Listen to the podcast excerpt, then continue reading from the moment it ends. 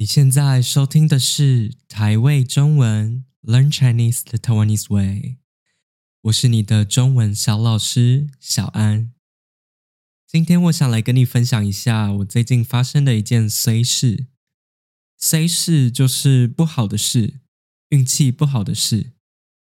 衰这个字我查了一下，它应该是台语来的，但是在台湾是中文口语也会用的字。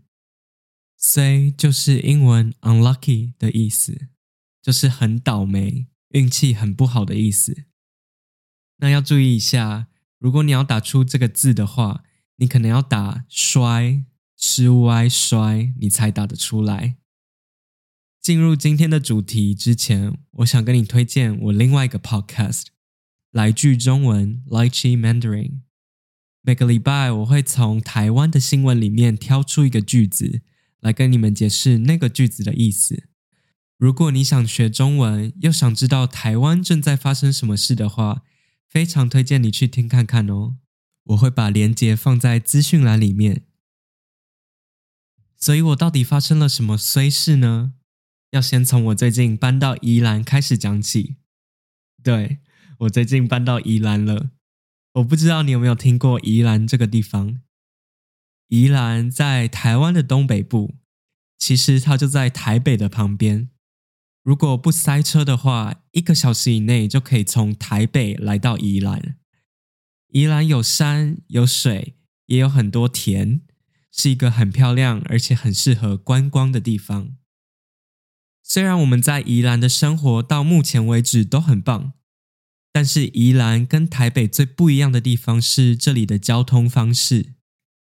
宜兰不像台北一样是一个大都市，这里没有捷运，也没有 U-Bike 那种共享单车，所以在这里最主要的方式就是开车或是骑机车。当然我现在一张驾照也没有，我去澳洲前有尝试过考机车驾照，但是很衰的没考过，然后我到现在都还没去重考。总之我现在都是给别人载啦。讲到机车嘛，我终于要来进入主题了。为了适应宜兰这边的生活，为了在这边生活比较方便，我们买了一台新的机车，全新的哦，不是二手的。我们就在上礼拜拿到这台全新的机车。这款机车真的是外观很漂亮，有点复古。我们在网络上看到照片，马上就决定买了。然后拿到机车的时候，我们全家都很开心，很嗨。结果没想到没多久，衰事就降临在我们身上。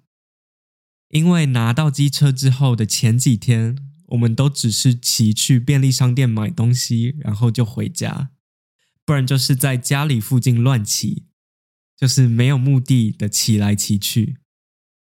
所以我们周末就决定骑去远一点的海边。那天我们牵摩托车准备要离开家里的时候，我们发现摩托车底下有一摊东西，但是因为是透明的，我们都没多想，我自己以为是早上的露水啦。总之一路上骑都没有发生什么奇怪的事，我还很开心的在后座拍影片，想说可以做成一个 mini vlog po 在我的 IG 上。到海边之后也没有发生什么事，我们就在那边踏踏浪，晒晒太阳，然后还顺便捡捡海滩上的垃圾。我们蛮享受我们在海滩上的时光的。就在我们发动机车正要离开海滩的时候，奇怪的事情发生了。我们的机车发动之后没多久就会自动熄火，我们试了好几次都是这样。发动引擎之后，轰隆轰隆几声就熄火，结果试到最后，引擎就再也发动不了了。我们叫这种情况抛锚。抛锚就是机车或是汽车坏掉，再也发动不了的意思。我们遇到机车抛锚的当下真的很崩溃，崩溃就是很紧张又不知道该怎么办的意思。不过还好沙滩的附近就有一个游客中心，我们就赶快把机车推过去那边。推机车的过程，我们发现机车竟然在滴油，仔细一看才发现有油会从机车上的一个洞漏出来。我们就想这一定就是机车抛锚的原因。到了游客中心之后，我们就开始上网查机车抛锚怎么办。因为这是我们第一次买机车，我们完全不知道要怎么办。我就想说最快的方式就是查看看附近有没有机车行。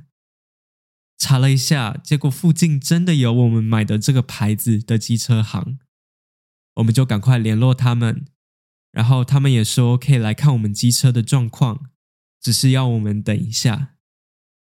等了半个小时，机车行的师傅终于来了，他就帮我们稍微检查了一下，我就把漏油的事跟他讲。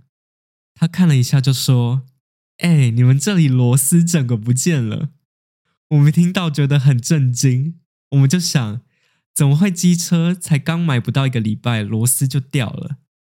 然后他又跟我们说，该不会是有人故意恶作剧把你们的螺丝拆掉，因为一般来说这个螺丝是不会掉的。他讲完这句话，我就想到我们早上离开家里的时候有看到一滩透明的东西，那个应该就是机车漏出来的油吧。然后我又觉得很恐怖，因为我想说该不会有人那么讨厌我们，讨厌到半夜来对我们的机车恶作剧吧。总之我们就先把我们的机车交给车行的人，然后叫我妈来载我们回家。因为机车行师傅的那句该不会是有人恶作剧，害我们觉得毛毛的，就是觉得有点恐怖，所以我还特别去看我们家的监视器。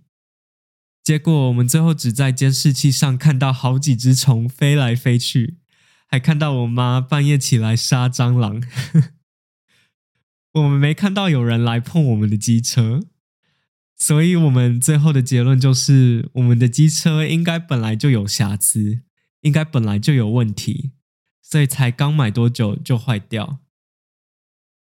过了几天之后，我们的机车终于被修好了。